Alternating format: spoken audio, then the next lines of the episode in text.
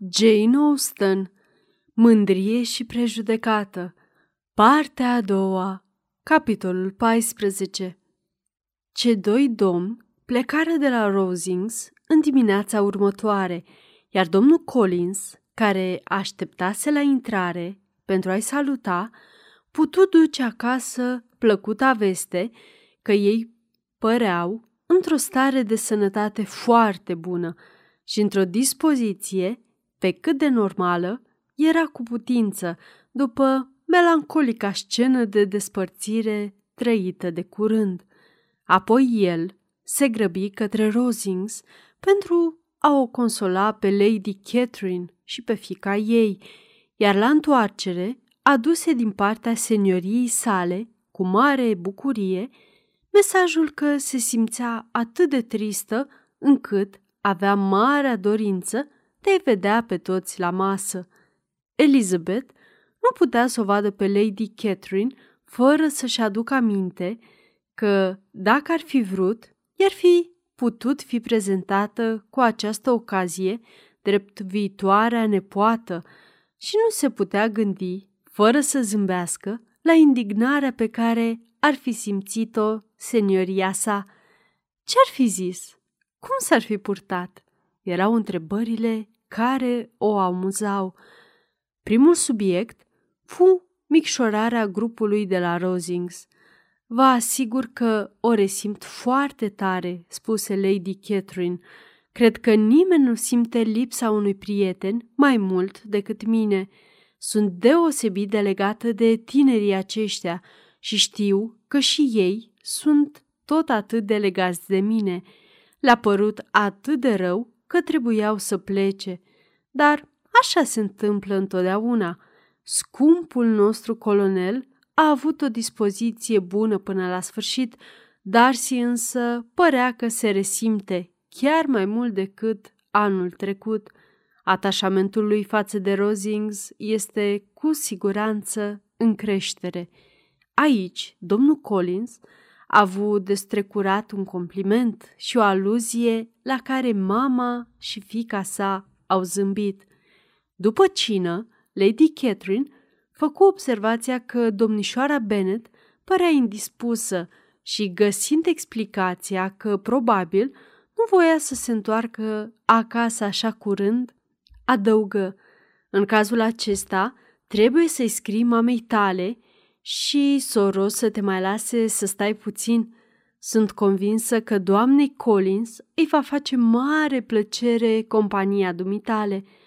Sunt foarte recunoscătoare senioriei voastre pentru această amabilă invitație, răspunse Elizabeth, dar nu o pot accepta. Trebuie să fiu în oraș sâmbăta viitoare, dar în felul acesta vei sta aici numai șase săptămâni. Mă așteptam să stai două luni. Îi spuneam asta doamnei Collins înainte de venirea dumitale. Nu poate exista vreun motiv pentru care să pleci atât de curând. Doamna Bennet se poate lipsi, cu siguranță, de prezența dumitale pentru următoarele două săptămâni. Dar tatăl meu nu poate. Săptămâna trecută mi-a scris să mă întorc cât mai repede. O, și tatăl dumitale se va putea lipsi de dumneata dacă mama poate. Fiicele nu sunt niciodată atât de importante pentru un tată și dacă vei mai sta încă o lună întreagă, am să pot duce pe una dintre dumneavoastră la Londra, fiindcă voi merge acolo la începutul lui iunie pentru o săptămână. Cum Dawson nu are nimic împotrivă să ne ia cu cabrioleta, va fi destul loc pentru una dintre dumneavoastră, iar dacă vremea va fi răcoroasă, nu văd de ce nu v-aș lua pe amândouă, fiindcă niciuna nu e prea voluminoasă. Sunteți prea generoasă, doamnă, dar cred că vom rămâne la planul nostru inițial. Lady Catherine păru resemnată. Doamnă Collins, trebuie să trimiteți un servitor cu dânsele. Știi că eu spun întotdeauna ce gândesc și nu suport gândul că două tinere femei ar putea călători singure cu poștalionul.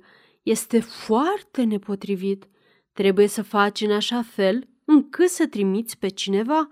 Nimic nu-mi displace mai tare decât genul acesta de lucruri.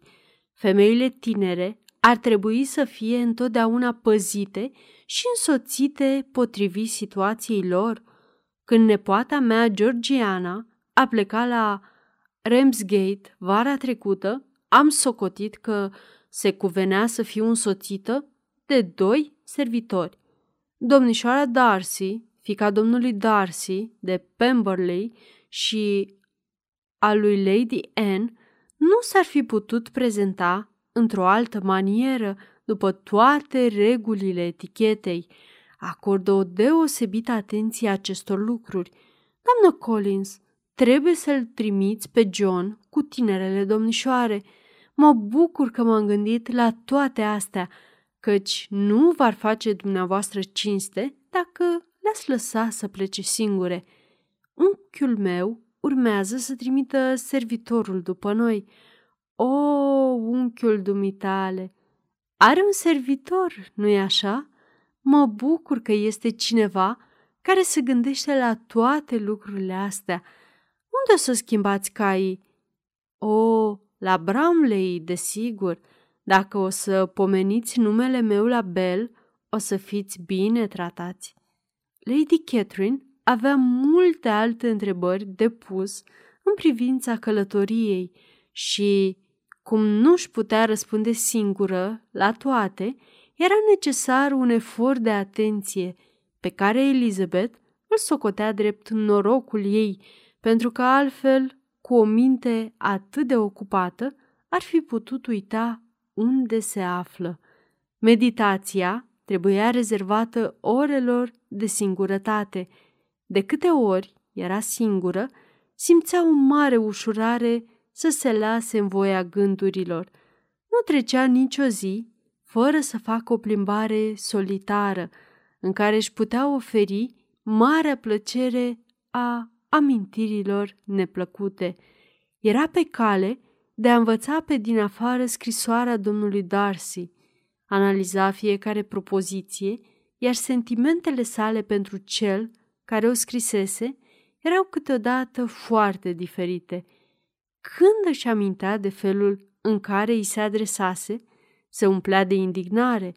Atunci când se gândea însă cât de nedrept îl condamnase și locărâse, mânia se întorcea împotriva ei, iar dezamăgirea lui devenea un subiect de compasiune.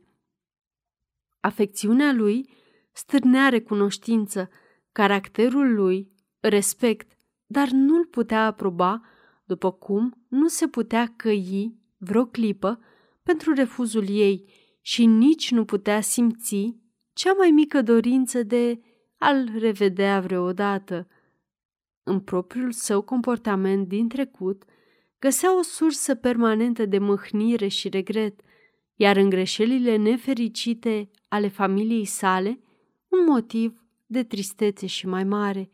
Pe aceștia îi considera lipsiți de speranță.